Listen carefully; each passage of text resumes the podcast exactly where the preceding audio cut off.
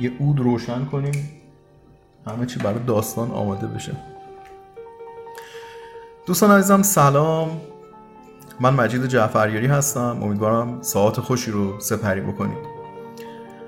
کار اصلی من مشاوره توسعه کسب و کار و مشاوره مارکتینگ هست. اما خب از کودکی علاقه بسیار زیادی به ادبیات شعر و داستان داشتم. و خب این علاقه هم بی تاثیر از پدرم نبود که بسیار کتاب داشت بسیار کتاب می‌خوند. علاقه من شدم و این علاقه مندی در من شکل گرفت.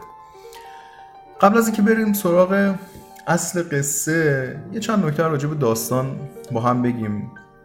داستان ها در گذشته بیشتر برای علاوه بر در واقع اون بحث تفننش بحث جذاب بودنش برای انتقال تجربه به کار برده می‌شد. و خب پندها و اندرسها و روش زندگی آداب و رسوم نحوه معاشرت در واقع توی اون بیان می‌شد و گنجونده می‌شد و به نسلهای بعدی انتقال پیدا می‌کرد. که خب ما یک نمونه عالیش رو هم در زبان فارسی داریم که خب شاهنامه فردوسی هست. بعد از اون اتفاقاتی که افتاد و بعد از حملاتی که به ایران شد فردوسی اومد در قالب شاهنامه زبان ما رو حفظ کرد آداب و رسوم ما رو حفظ کرد اتفاقات تاریخی رو حفظ کرد و خب اون رسم ها جشن ها شادی ها رسومی که در ازاداری ها حتی داشتند توی شاهنامه حفظ شده و خب در قالب یک شعر یک داستانی که زیباست و خب هر داستان خوبی هم لایق شاخ و برگ دادن هست. یه نکته که راجع به این کتاب هزار یک شب که قرار هر شبش رو ما با هم بخونیم بدم و اون این هست که خب در زمانهای قدیم با یک مثال بگم در زمانهای قدیم ما یه خورده ادبیاتمون و فرهنگمون فرق می‌کرد و شاید یک چیزی که الان از نظر ما یک لغزش باشه در نظر قدیمی ها یک ارزش بوده و برعکسش.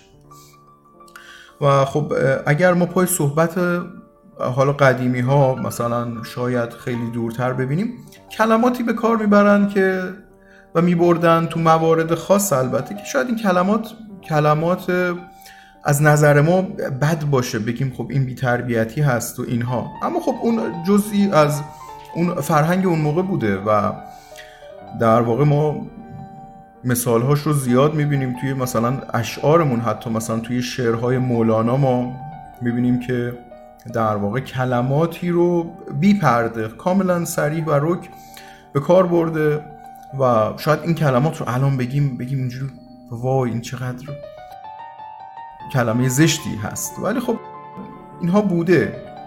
توی اشعار سعدی می‌بینیم.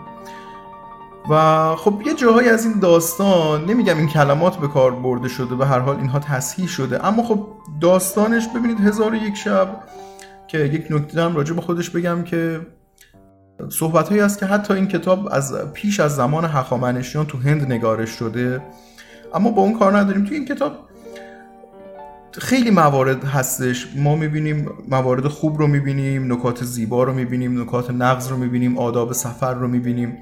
از اون طرف بعضی چیزهایی رو هم می‌بینیم که امکان داره از نظرمون زیبا نباشه خیلی. و روش های بد رو ببینیم روش های زندگی بد آموزه های بد یه موقع. و یا مواردی هست که خورده بی پرده شاید البته تصحیح شده تقریبا اما بی پرده ذکر شده مسائل جنسی گاهن.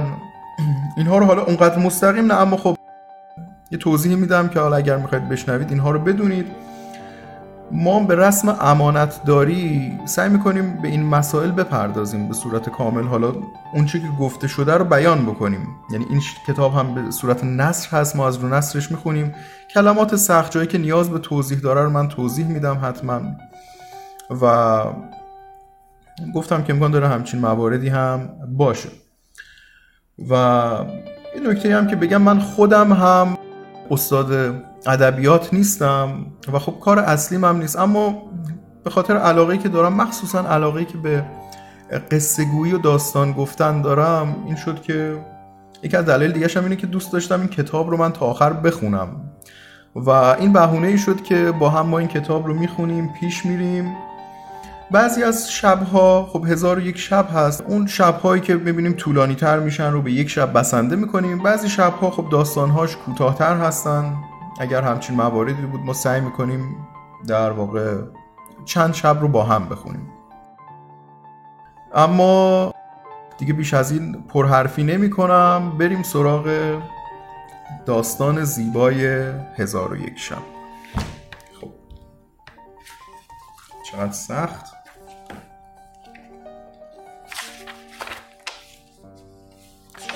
من از رو کتاب هم دارم می‌خونم صدای برگه ها میاد.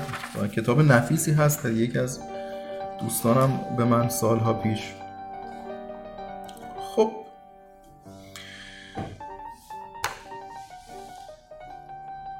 آغاز داستان حکایت شهرباز و برادرش شاه زمان چون این گویند که ملکی از ملوک آل ساسان سلطان جزایر هند و چین بود و دو پسر دلیر و دانشمند داشت. یکی را شهرباز و دیگری را شاه زمان گفتندی. شهرباز که مهتر بود به داد و دلیری جهان بگرفت و شاه زمان پادشاهی سمرقند داشت. هر دو 20 سال در مقر سلطنت خود به شادی گذاشتند. پس از آن شهرباز آرزوی دیدار برادر کرده وزیر خود را به احضار او فرمان داد. وزیر برفت و پیغام بگذارد شاه زمان همان روز خرگاه بیرون فرستاده روز دیگر مملکت به وزیر خود سپرده و با وزیر برادر از شهر بیرون شد و در لشگرگاه فرود آمد. شبانگاه یادش آمد گوهری که به هدیه برادر برگزیده بود بر جای مانده. با دو تن از خاصان به شهر بازگشت به قصر اندر شد.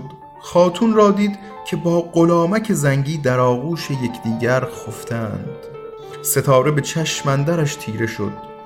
در حال تیغ برکشیده هر دو را بکشت و به لشکرگاه بازگشت. بامدادان کوس رحیل بزدند. همه روزه شاه زمان از این حادثه اندوهگین می‌رفت تا به دارالملک برادر رسید.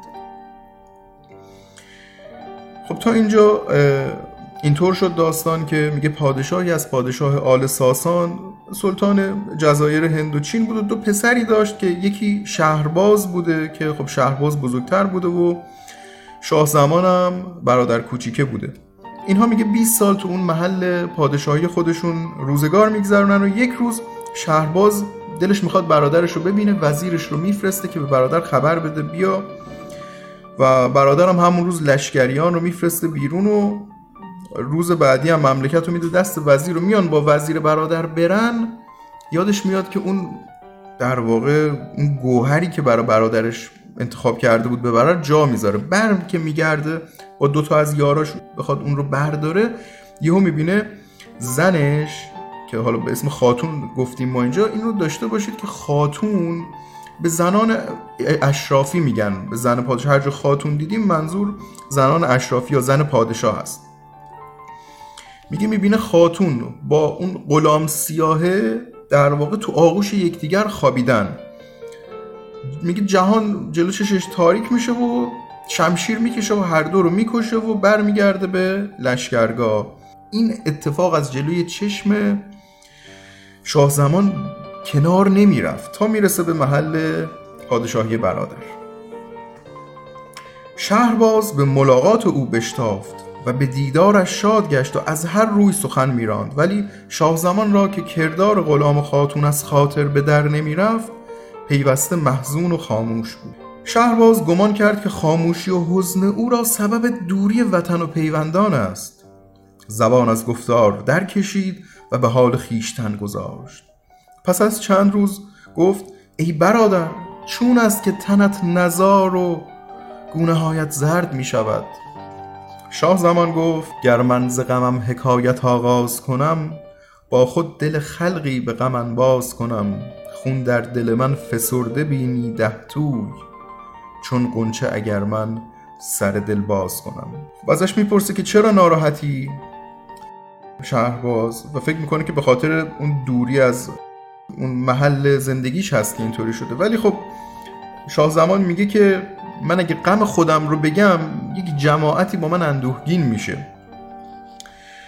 و شهرباز تو جوابش میگه همان به که به نخجیر شویم شاید دل را نشاط پدید آید. میگه بهتر بریم شکار برادر بزرگ میگه. بریم شکار یک شادی شاید حاصل بشه. ولی شاه زمان جوابش میده که گر روی زمین تمام شادی گیرد ما را نمود به نیم جو بهره از آن. میگه اگر روی دنیا تمام شادی فرا بگیره سر سوزنی نصیب ما نمیشه. شهرباز چون این بشنید خود به نخجیر شد و شاه زمان در منظری که به باغ نگریستی ملول نشسته بود که ناگاه زن برادر با بیست کنیزک ماهروی و بیست غلام زنگی به باغ شدند و تفرج کنان همی گشتند. تا در کنار حوز کمرها گشوده جامه ها بکندند. خاتون آواز داد که یا مسعود. غلامی آمد گران پیکر و سیاه. خاتون با او هماغوش گشت. پس از آن خاتون در زیر غلام بخفت چنان چه گویی هوری است به زیرندر و دیو به روی. و هر یک از آن غلامان نیز با کنیزی بیامیختند و تا پسین در آمیزش و بوس و کنار بودند.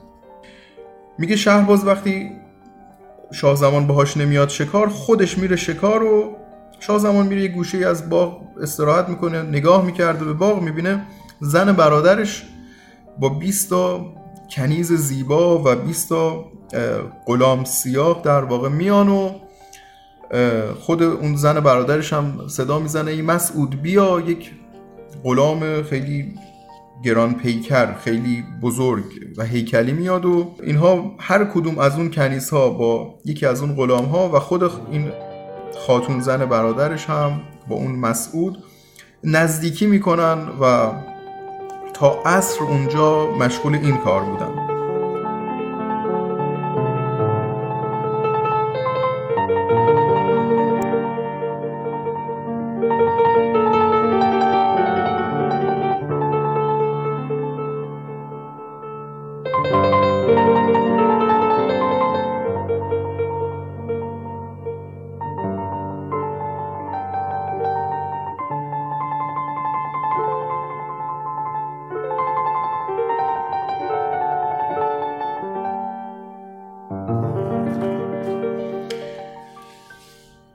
چون شاه زمان حالت ایشان بدید با خود گفت که مهنت من پیش مهنت برادر هیچ ننماید.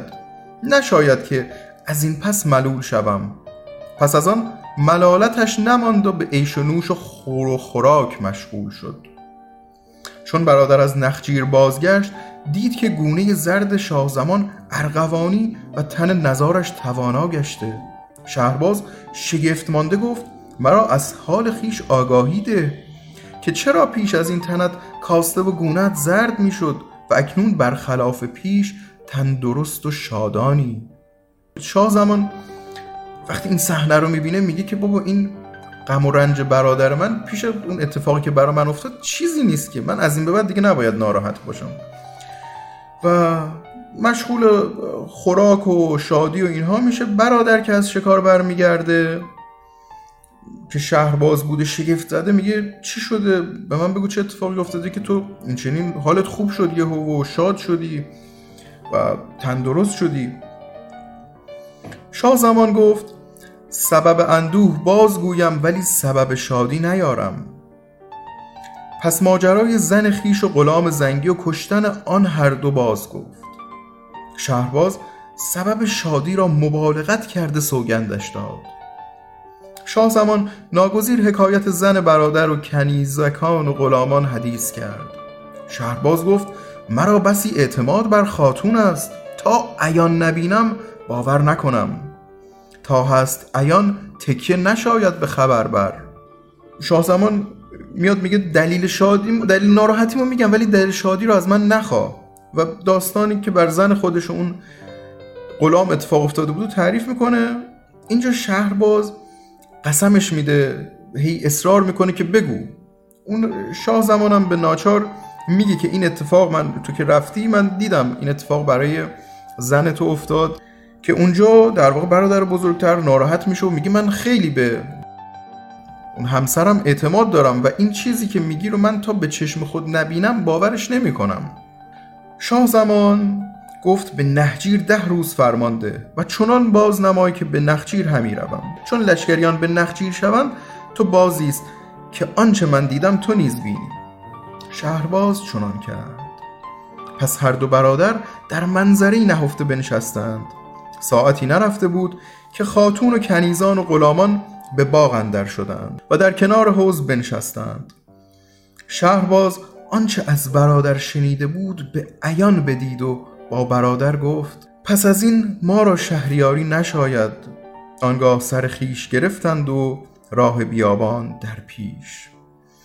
چند شبانه روز همی رفتند تا در ساحل عمان زیر درختی که در پیش چشمه بود لختی براسودند پس از آن افریتی بلند و تناور صندوق آهنین بر سر از دریا به در آمد.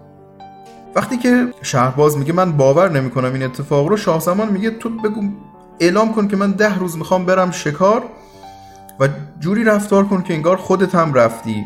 و وقتی لشکریان رفتن برای شکار صبر کن تا اون چیزی که من دیدم و تو هم ببینی. شهرباز هم این کارو می‌کنه میرن یه گوشه پنهان میشن. و اون اتفاقی که برادر کوچکتر شاه زمان گفته بود رو شهرباز به چشم می‌بینه و برادرش میگه دیگه بعد از این اصلا ما پادشاهی به ما نیومده. ما نباید از این باید پادشاهی کنیم. و سر به بیابون می‌ذارن. همینطور در بیابون چند روز می‌رفتن که تا نزدیک ساحل عمان یک چشمه بوده. اونجا یه قدری میان استراحت کنن که می‌بینن یک افریت بلند. افریت در واقع یعنی به موجودات پلید گفته میشه که می‌تونه اینجا قول باشه می‌تونه جن باشه. که می‌بینن یک حالا ما جن در ادامه داستان این رو میگیم. پس هرچه افریت اومد شما یک جن در نظر بگیرید. میگه بعد از اون یک جن خیلی بزرگ یک صندوق آهنی رو سرش بود و از دریا میاد بیرون. ملک زادگان از بین به فراز درخت شدند. افرید به کنار چشمه فرود آمده صندوق باز کرد و دختری ماهروی به در آورده و با او گفت ای پری روی آدمی پیکر رنج نقاش و آفت بتگر. که تو را شب زفاف از کنار داماد برده و دل به مهرت سپردم. اکنون تو پاسدار که مرا هنگام خواب است. پس سرن در کنار دختر نهاده بخفت و دختر را بر فراز درخت به ملک زادگان نظر افتاد. سر افریت را نرمک به زمین گذاشت و ملک زادگان را به فرود آمدن اشارت کرد و از افریتشان بترسان ملک زادگان فرود آمدند. ماهروی ایشان را به خود دعوت کرده و از افریت همی ترسانید تا اینکه از بیم جان دعوتش را اجابت کردند. وقتی این در واقع جن میاد از دریا با اون صندوق بیرون این پادشاه ها میترسن و میرن بالای یک درختی.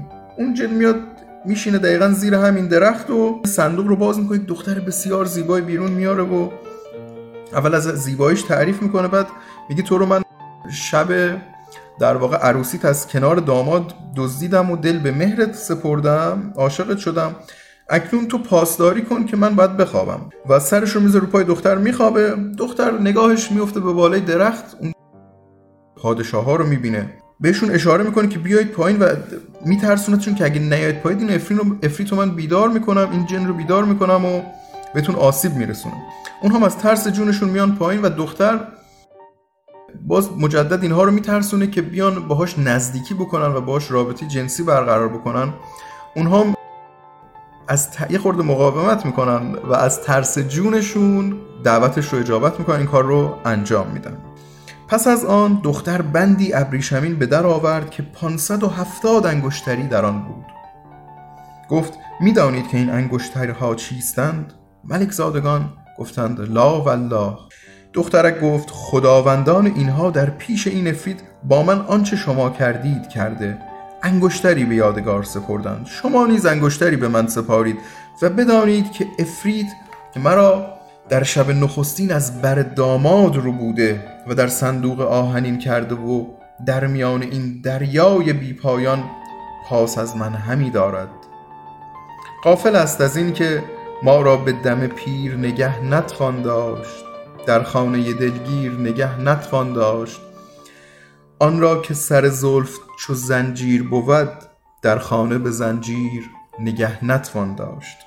بعد از اینکه اون اتفاق میفته و اینها با دختر نزدیکی می‌کنن و ارتباط برقرار می‌کنن دختر یک بند ابریشمی بزرگی بیرون میاره از حالا وسایلش که 570 انگشتر تو اون بوده و ازشون پرسه این انگشتر رو می‌دونید چی؟ میگن که نه میگه که صاحبای این انگشتر رو با من همون کاری که شما کردید و کردن و هر کدوم یه انگشتر به یادگار گذاشتن. شما هم یه انگشتر به من بدید. و بعد تعریف می‌کنه که این جن من رو دقیقا تو شب عروسیم از کنار داماد دزدید و تو این صندوقچه آهنین می‌کنه و در دریاهای می‌بره من رو. و قافل از اینه که نمیشه ما رو با اون کسی که دوست نداریم یا با کسی که در واقع هم کف ما نیستن نمیشه نگه داشت. و یک مثال جالب میزن میگه آن را که سر زلف چو زنجیر بود در خانه به زنجیر نگه میگه اون کسی که خود موی زیبا داره زیبا رو هست رو نمیشه به زور نگه داشت که کارهایی که دوست داره رو نکنه. ملک زادگان از دیدن این حالت و شنیدن این مقالت شگفت ماندند و گفتند داستان افریت از داستان ما عجیبتر و مهنتش بیشتر است و این حادثه ما را سبب شکیبایی تواند بود. پس به شهر خیش بازگشتند. شاه زمان تجرد گزیده و از علایق و خلایق دور همی جد اما شهرباز خاتون و کنیزان و غلامان را عرضه شمشیر و تعمه سگان کرد. پس از آن هر شب باکره ای را به زنی آورده و بامدادانش همی کشت و تا سه سال بدین منوال گذاشت.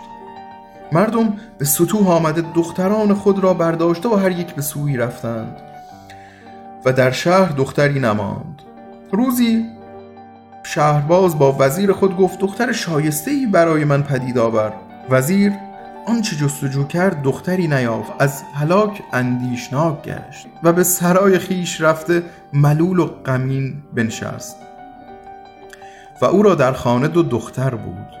یکی شهرزاد و دیگری دنیازاد نام داشت. خب می‌دونیم که هزار یک شب رو شهرزاد نقل می‌کنه. و اینجا جایی که شهرزاد در واقع وارد داستان میشه. خب میگه بعد از اینکه پادشاه این حکایت رو از اون دختر میشنون خیلی براشون عجیب و سنگین هست و میگن بابا این اتفاقی برام افتاد پیش اتفاقی که برای این جن داره میفته که چیزی نیست که. ما می‌تونیم پس شکیبایی و صبر بکنیم. برمیگردن هر کدوم به محل پادشاهی خودشون. شاه زمان که کوچیکه بود تجرد و مجردی رو انتخاب می‌کنه و از علایق دنیا و خلایق دنیا دوری می‌کنه. یک کنج خلوتی برای خودش فراهم می‌کنه. اما شهرباز که بزرگه بود خاتون و یعنی زنش و اون کنیزا و غلا همه رو می‌کشه و میندازه جلوی سگا و از اون به بعد هر شب یک دختر باکری رو می آورده اون رو در واقع عقد می‌کرده شب باهاش رابطه برقرار می‌کرده و صبح میکشتتش. سه سال به این شکل میگذره دیگه مردم دختراشون رو بر و از اون محل فرار می‌کردن. دیگه یه جوری میشه که دیگه دختری تو شهر اصلا نمیمونه. یک روز شهرباز میاد به وزیرش میگه یه دختر خوب و شایسته برای من پیدا کن دیگه. وزیر هر چی میگرده دختری پیدا نمی‌کنه و میترسه که نتونسته پیدا کنه. از ترس جونش میره تو خونه همینجور ناراحت نشسته بوده. تو خونه دو تا دختر داشته اسم یکی شهرزاد بود و اسم یکی دیگه دنیازاد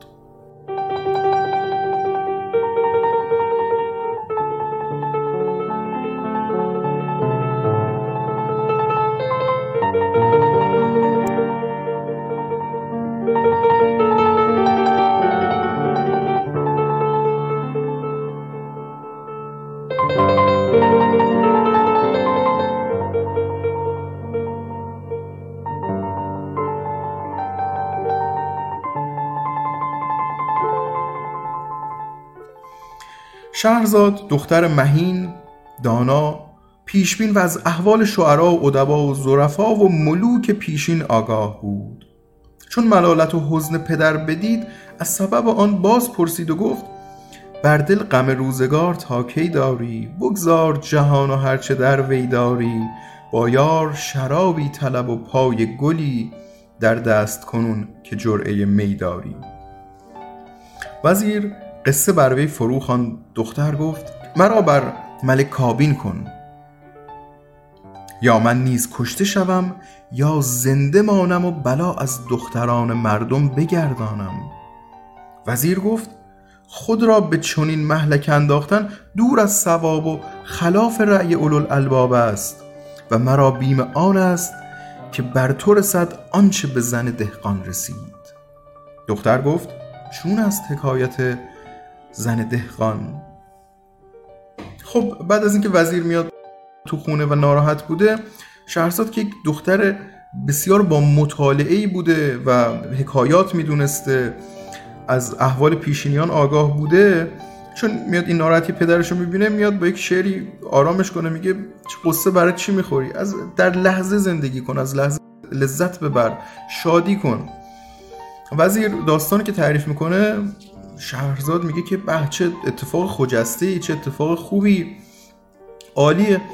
منو به همسری پادشاه در بیار. وزیر تعجب می‌کنه میگه آخه آدم عاقل خودش رو اینجوری میندازه تو چاه. حال شهر زادم میگه خب من منم یا کشته میشم مثل بقیه یا زنده میمونم و این بلا رو از دخترای مردم دور می‌کنم.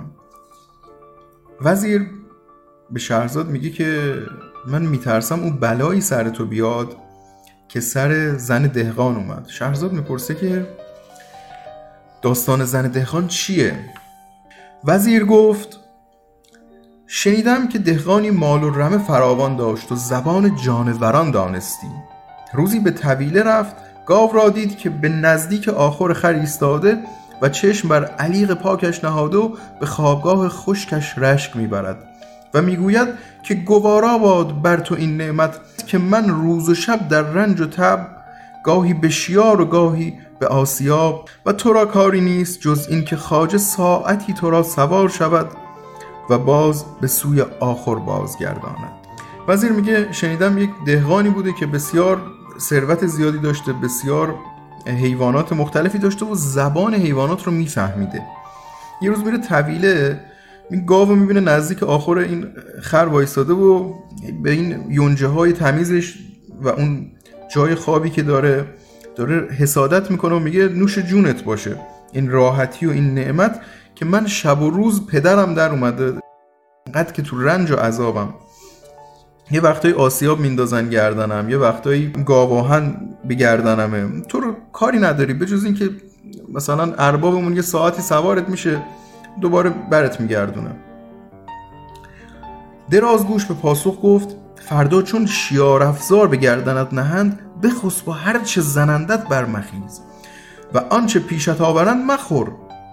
چون روزی بدینسان کنی از مشقت و رنج خلاص یابی. اینها در گفتگو بودند و خاجه گوش همی داد. چون بامداد شد خادم طویله آمده گاو را دید که قوتی نخورده و قوتی ندارد. سستی گاو را به خاجه باز نمود. خاجه گفت درازگوش را به کار فرما و شیارافزار به گردن او بنه. خادم چنان کرد. به هنگام شام که درازگوش بازگشت گاو پیش آمده به نیکی های او سپاس گفت. خر پاسخی نداد و از گفته خود پشیمان بود. روز دیگر باز خر را به شیار بستند. وقت شام خر با تن فرسوده و گردن سوده بازگشت. گاو به شکرگزاری پیش آمد. درازگوش با گاو گفت دانی که من ناسه مشفق تو هم از خاجه شنیدم که به خادم گفت فردا گاو را به صحرا ببر اگر سستی نماید به قصابش ده. من به دلسوزی پندی گفتمت و سلام گاو چون این بشنید رضایتمندی کرد و گفت فردا ناچار به شیار روم. اینها در سخن بودن و خاجه گوش همی داد. میگه بعد از اینکه گاو گلایه می‌کنه اون اولاغ میگه که فردا که این گاواهن رو میندازن گردن تو تو بشین زمین و هر چی زدنت بلند نشو هیچ غذایی هم نخور. دو روز اینجوری کنی درست میشه و دیگه از اون سختی ها خلاص میشه اینا همینجور داشتن حرف می‌زدن با هم. اون اربابشون هم داشت اون دهقان هم داشت میشنید این کشاورز. بعد صبح که میشه این خادم طویله میاد می‌بینه گاو غذا نخورده جونی هم نداره. میره به خاجه میگه که آقا این داستانش اینجوریه. اونم خب داستان شنیده بود که این چه صحبت بینشون شد. میگه آقا برو از اون خره کار بکش. از این خر که کار می‌کشن گاو که ازش تشکر کنه شب دوم میگه که تو می‌دونی من دلسوزتم دیگه. من شنیدم که ارباب داشت به اون خادم طویله می‌گفت اگه گاو باز اینجوری کرد ببر بده قصاب این دخلشو بیاره. گاوم میگه حالا فردا دیگه ناچارن میرم. اون دهقانم داشت گوش می‌کرد. بام داد. خاجه با خاتون به طویله آمد و به خادم گفت امروز گاو را کار فرما. چون گاو خاجه را بدید دم راست کرده بانگی زد و بر جستن گرفت. خاجه در خنده شد و چنان بخندید که بر پشت افتاد. خاتون سبب خنده را باز پرسید. خاجه گفت سری در این است که فاش کردن نتوانم. خاتون گفت تو را خنده بر من است. چون خاجه خاتون را بسیار دوست می داشت گفت ای مونس جان از بحر خاطر تو من سر خود را فاش می کنم ولی پس از آن زنده نخواهم بود. آنگاه خاجه فرزندان و پیوندان خود را حاضر کرده وصیت بگذارد و از بحر وضوع به باغ اندر شد که سگی و خروسی و مرغان خانگی در آن باغ بودند. خواجه شنید که سگ با خروس می‌گوید وای بر تو خداوند ما به سوی مرگ روان است و تو شادانی. خروس پاسخ داد خداوند ما کم خرد است.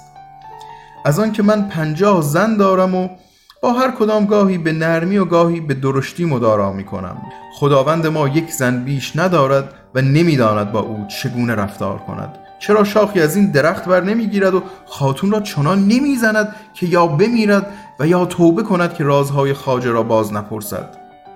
در حال خاجه شاخی از درخت برگرفت و خاتون را چنان بزد که بیخود گشت.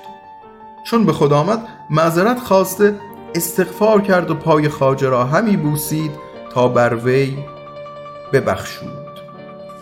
بعد از اینکه گاو میگه فردا ناچارن میرم حالا شخ می‌زنم اول صبح این دهقان با زنش میان طویله و به خادم میگه که امروز دیگه گاو ببر برای کار. آقا این گاوه تا این دهقان رو می‌بینه بلند میشه و یک خوشحالی می‌کنه یک کمری راست می‌کنه و میپره این ور اونور و دهقان که داستانو می‌دونسته خندش می‌گیره. انقدر میخنده که اصلا به پشت میفته. زنش میگه چرا میخندی؟ میگه که این یه رازی داره که من نمی‌تونم این رازو بهت بگم. زنش میگه نه تو داری به من میخندی. بعد خاجه هم که همین دهقانم چون زنش خیلی دوست داشت گفت عزیز دل من من این رازو به تو میگم ولی من این رازو بهت بگم دیگه زنده نمیمونم. که این همون رازی بوده که زبان حیوانات رو می‌دونسته و اگه فاشش می‌کرده میمرده. بعد از اون این دهقان میاد فرزنداش و قوم رو دعوت می‌کنه که وصیت کنه پیششون. میاد بره تو باغ یه وضوعی بگیره که اونجا می‌بینه که سگی داره به خروس میگه که وای به تو این صاحب ما داره میمیره تو خوشحالی می‌کنی. خروس هم جواب میده که بابا این به خاطر کم عقلیشه. من پنجاه تا زن دارم. با هر کدوم یه موقع با آرامش با مهربونی گاهی با تندی رفتار می‌کنم. این یه زن بیشتر نداره. بلد نیست باش چجوری رفتار کن چرا یه چوبی از این درخت نمی‌کنه؟ انقدر بزنتش که بیا بمیره زنه یا بیاد توبه کنه بیاد معذرت خواهی کنه که دیگه رازای شوهرشو نپرسه. دقیقانم که اینو میشنوه یه چوبی می‌کنه و انقدر زنشو می‌زنه از خودش بیخود میفته قش می‌کنه. به هوش که میاد شروع می‌کنه معذرت خواهی کردن و پای دهقان رو میبوسه که دیگه ببخشتش که این فضولی کرد در اسرارش. حالا این یک چیزی که قدیم شاید خب بوده الان ما به نکات بهتری رسیدیم. یک خب اتفاق قشنگی نیست. حالا این رو ما چون در قالب داستان به رسم امانت می‌خونیم خدای نکرده موافق این چنین اتفاقاتی ما نیستیم. اینجا میشه پایان داستان دهقانی که وزیر داشته برای شهرزاد دخترش تعریف می‌کرده. و در ادامه میگه که اکنون ای شهرزاد همی ترسم که بر تو از ملکان رود که از دهقان بدین زن رفت. شهرزاد گفت دست از طلب ندارم تا کام من براید وزیر چون مبالغت او را بدین پایه دید برخواسته به بارگاه ملک رفت و پایه سریر بوسیده و از داستان دختر خیش آگاهش کرد. اما شهرزاد خواهر کهتر خود دنیازاد را به نزد خود خوانده و با او گفت چون مرا پیش ملک برند من از او درخواست کنم که تو را بخواهد. چون حاضرایی از من تمنای حدیث کن تا من حدیثی گویم شاید که بدان سبب از هلاک برهم. پس چون شب برآمد دختر وزیر را بیاراستند و به قصر ملکش بردند. ملک شادان به هجله آمد و خواست که نقاب از روی دختر برکشد. شهرزاد گریستن آغاز کرد و گفت ای ملک خواهر کهتری دارم که همواره مرا یار و غمگسار بوده. اکنون همی خواهم که او را بخواهی که با او وداع بازپسین کنم. ملک دنیازاد را بخواست و با شهرزاد به خوابگاه اندر شد و بکارت از او برداشت. پس از آن شهرزاد از تخت به زیر آمده در کنار خواهر بنشست. دنیازاد گفت ای خواهر من از بیخوابی به رنج اندرم. طرف حدیثی برگو تا رنج بیخوابی از من ببرد. شهرزاد گفت اگر ملک اجازت دهد بازگویم. ملک را نیز خواب نمی برد و به شنودن حکایات رقبتی تمام داشت. شهرزاد را اجازت حدیث گفتن داد. خب بعد از اینکه وزیر داستان اون دهقان و زن رو تعریف می‌کنه به شهرزاد میگه من میترسم این بلایی که سر این زن اومد سر تو بیاد. شهرزاد هم اصرار می‌کنه انقدر اصرار می‌کنه که وزیر قبول می‌کنه میره پیش پادشاه میگه که بله من دختر خودم هست. که اون رو به زنی می‌خوای بگیری. تو این حین که وزیر میره به پادشاه بگه شهرزاد میاد به خواهر کوچیکترش دنیازاد میگه آقا منو که بردن اونجا من ازش می‌خوام تو رو دعوت کنه بیای. تو که اومدی از من بخوا که من یک داستان بگم شاید به خاطر این داستان من از مرگ نجات پیدا کنم. و شب که میشه دیگه در واقع شهرزاد رو آرایش می‌کنن و می‌برن پیش پادشاه و پادشاه میاد که این نقاب رو از چهره بالا بزنه و صورتش رو ببینه می‌بینه که گریه داره می‌کنه شهرزاد. میگه چیه؟ میگه من یک خواهر کوچیکتری دارم اون همیشه همراه من بوده همیشه در واقع من باش درد دل می‌کردم. می‌خوام امشب اینجا بیاد من خداحافظی باش بکنم. پادشاه هم دستور میده دنیازاد رو بیارن و بعد با شهرزاد میرن و نزدیکی می‌کنن به هر حال و اون بکارت شهرزاد رو می‌گیره پادشاه. و بعد شهرزاد میاد کنار خواهرش دنیازاد میشینه. دنیازاد میگه که ای خواهر من خوابم نمیاد. یک داستان زیبایی بگو که خوابم بگیره. شهرزاد با زیرکی میگه که خب اگه پادشاه اجازه بده میگم. پادشاه هم همچین خوابش نمیومده خیلی دوست داشته حکایت بشنوه. میگه که بگو اجازه میده.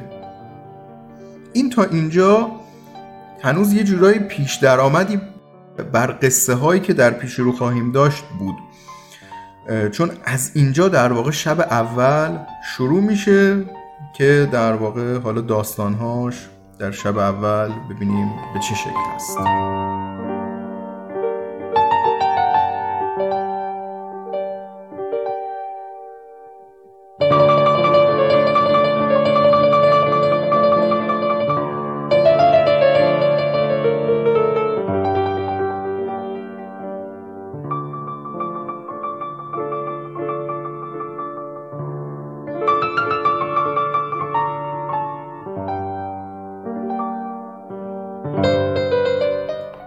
شهرزاد در شب نخستین گفت حکایت بازرگان و افرید. ای ملک جوانبخت شنیدم بازرگانی سرد و گرم جهان دیده و تلخ و شیرین روزگار چشیده سفر به شهرهای دور و دریاهای پرشور می کرد وقتی او را سفری پیش آمد از خانه بیرون شد و همی رفت تا از گرمی هوا مانده گشته. بر سایه درختی پناه برد که لختی براساید چون براسود قرص نانی و چند دانه خرما از خرجینی که با خود داشت به در آورده بخورد و تخم خرما بیانداخت در حال افریتی با تیغ برکشیده نمودار شد و گفت چون تخم خرما بیانداختی بر سینه فرزند من آمد و همان لحظه بیجان شد. اکنون تو را به قصاص او بایدم کشت. بازرگان گفت ای جوان مرد افریتان من مالی بیمر و چند فرزند دارم. اکنون که قصد کشتن من داری مهلت به خانه بازگردم و مال به فرزندان بخش کرده وسیعتهای خود بگذارم و پس از سالی نزد تو آیم. افرید خواهش او پذیرفت. بازرگان به خانه بازگشت مال به فرزندان بخش کرده ماجرای خیش را چنان که با افرید رفته بود به فرزندان و پیوندان بیان کرد. چون سال به پایان آمد به همان بیابان بازگشت و در پای همان درخت نشسته بر حال خود همی گریست که پیری پیدا شد و غزالی در زنجیر داشت.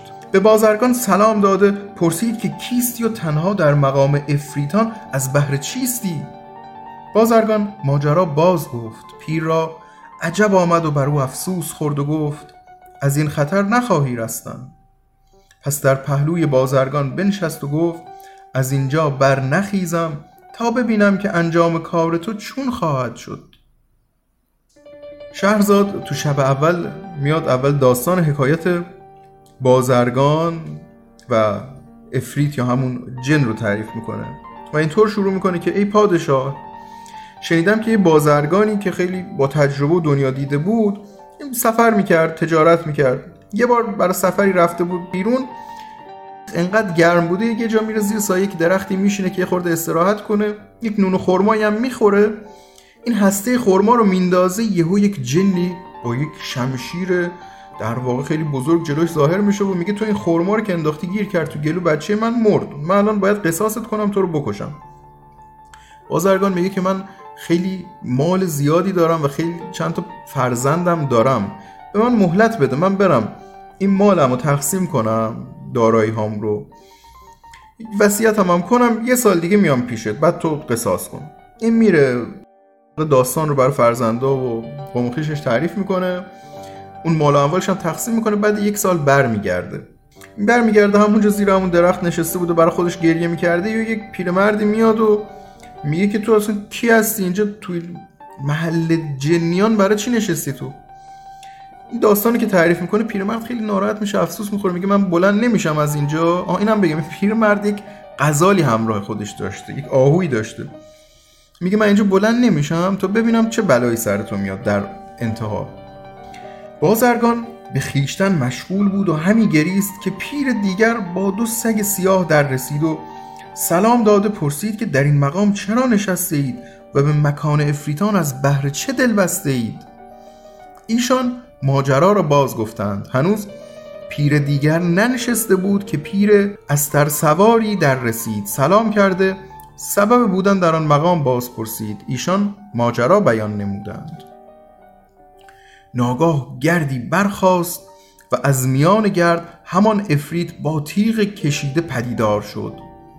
دست بازرگان گرفت تا او را بکشد. بازرگان بگریست و آن هر سه پیر نیز بر حال او گریان شدند. پیر نخستین که قزال در زنجیر داشت برخاست و بر دست افریت بوسه داده گفت ای امیر افریتان مرا با این قزال طرف حکایتی است. آن را بازگویم اگر تو را خوش آید از سه یک خون او درگذر. افریت گفت بازگو بعد از اینکه در واقع اون پیر که قزال یا آهو داشته میشینه میگه ببینم سرانجام کار تو چی میشه این بازرگان همینجور مشغول خودش بوده که یک پیر دیگه با دو تا سگ سیاه میاد سلام می‌کنه میگه کی هستید اینجا؟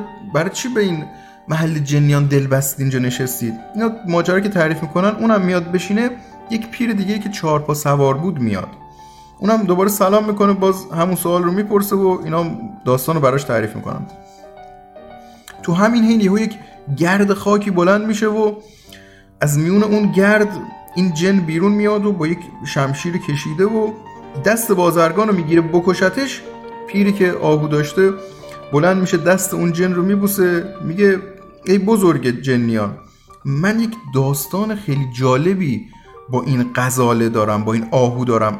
برات تعریف می‌کنم. اگه خوشت اومد از یک سوم خون این جوون بگذر. حالا جوون هم نبوده ولی خب از اونا جوون تر بود افریت یا همون جن میگه خب تعریف کن. حکایت پیر و غزال پیر گفت ای امیر افریتان این غزال مرا دختر اما سی سال با من همدم بود. فرزندی نیاورد.